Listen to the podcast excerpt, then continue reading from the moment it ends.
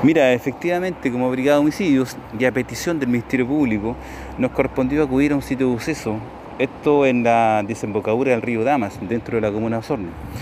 En dicho lugar se constató el hallazgo de un cadáver de sexo masculino, adulto, quien al reconocimiento externo no presentaba lesiones atribuibles a, terceros, solamente en rasgos generales presentaba una signología fíctica.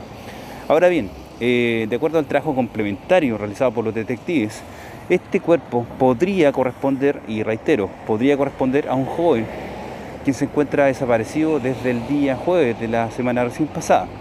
Por ende, las diligencias van a continuar en forma conjunta con el Servicio Médico Legal y con la Fiscalía Local.